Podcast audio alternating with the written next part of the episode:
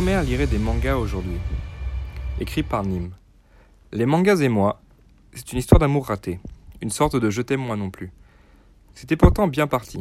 Comme tout enfant né dans les années 80, j'en fus abreuvé grâce à Dorothée, et j'en ai consommé plus que de raison pendant les 10 premières années de ma vie. Mes favoris étant Dragon Ball Z et Les Chevaliers du Zodiaque, que tout le monde appelle aujourd'hui Saint Seiya. Je vous parle d'un temps qui semble dater d'une éternité et que nos têtes blondes d'aujourd'hui ne pourraient pas comprendre.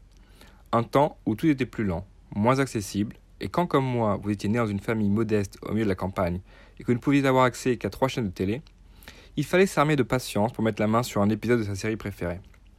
Pour une raison que j'ignore, France 3 diffusait chaque année, le soir de Noël, vers minuit, le premier épisode de Saint Seiya.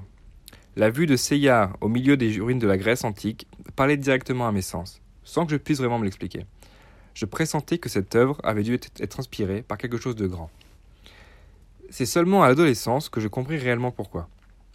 Lorsque l'éducation nationale me demanda de lire l'Iliade et l'Odyssée d'Homère, qui fut une porte d'entrée vers la mythologie grecque.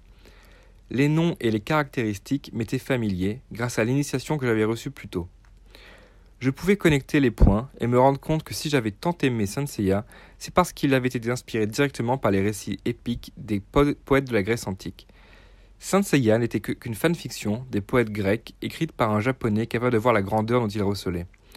Le registre littéraire est si grandiose qu'on l'a appelé épique, tiré du mot épopée, pour désigner ce genre de long poème qui célèbre les exploits d'un héros ou la grandeur d'une nation en insistant sur les caractéristiques symboliques, voire merveilleuses, de certains éléments du récit.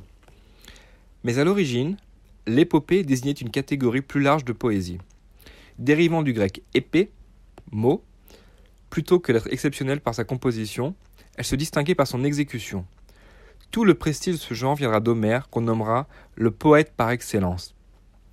Alors, dans l'esprit de cette définition plus large, je souhaiterais l'étendre un peu et expliquer pourquoi certains mangas pourraient en faire partie en tant qu'épopée moderne. Comme je l'ai dit, ma relation avec les mangas est assez complexe. Je m'en suis détaché à l'adolescence et je voyais les otaku comme des losers. Un collègue japonais me confirmera d'ailleurs plus tard que les fans de manga sont vus comme des ratés au Japon. Et la vidéo de ce bon vieux David Okun, jeune otaku occidental s'étant rendu au Japon pour vivre pleinement sa passion, qui se fait moquer par 2 japonais, finira de me convaincre. Pourtant, des hasards de la vie m'y reconduirent régulièrement. J'ai par exemple eu l'occasion de regarder Koba Bebop d'un œil distrait le samedi sur Canal+, en revenant du foot. Plus tard, alors que j'étais jeune étudiant, me rendant un jour chez un camarade, je le trouvais en train de regarder un épisode de Naruto qu'il me recommanda vivement. J'étais extrêmement dubitatif, mais quelques minutes seulement suffirent à me convaincre et à faire de moi un accro avant que je le délaisse lui aussi plus tard.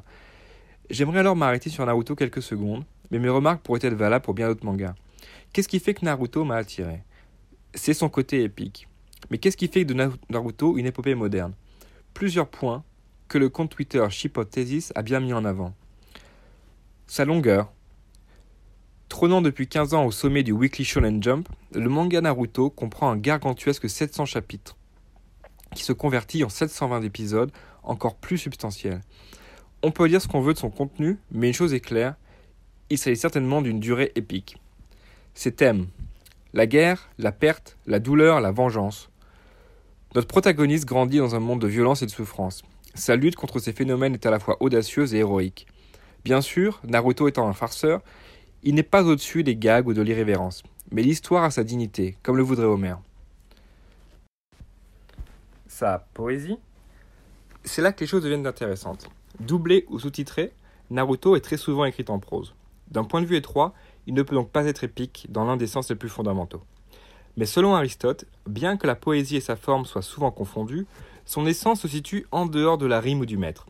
Selon lui, la poésie est simplement ce qui tente à donner des vérités générales, plutôt que des faits particuliers, à raconter ce qui pourrait arriver plutôt que ce qui est arrivé. C'est une idée que Platon articule auparavant en appelant Homère le poète qui a éduqué la Grèce. Comme il le précise, l'épopée va au-delà des détails. Un aspect central est sa nature didactique, la façon dont elle enseigne plutôt que de décrire. Ainsi, l'Iliade et l'Odyssée ne sont pas simplement des récits de héros spécifiques, mais des traités sur les valeurs grecques. Grâce à Achille, nous apprenons la vertu du kéros, la gloire, avec Ulysse, la nécessité du nostos, le retour au pays. Et en ce sens, Naruto ne pourrait être un successeur plus fidèle, ni plus poétique, car il consacre de la même manière une valeur japonaise fondamentale, l'importance de l'effort pour parvenir à ses fins. Bien sûr, avec la disparition des rhapsodes et des traditions orales, rien ne pourra se rapprocher complètement d'Homère. Même l'Énéide de Virgile n'est qu'une fanfiction plus ancienne, inspirée des poèmes du maître. Mais cette épopée possède la grandeur de faire continuer cette tradition littéraire. Tant que nous conservons le terme et permettons des successeurs imparfaits, nous devons rester flexibles et ouverts d'esprit. Les nouveaux médias apportent des histoires qui méritent notre considération et nos éloges. Peuvent-elles être des épiques ? Je le pense sincèrement.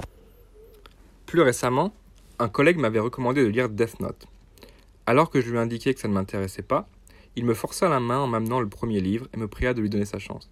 Très vite, ce fut moi qui lui demandais les autres tomes que j'avalais les uns après les autres. Mais pourquoi cette œuvre résonne avec mon âme européenne ?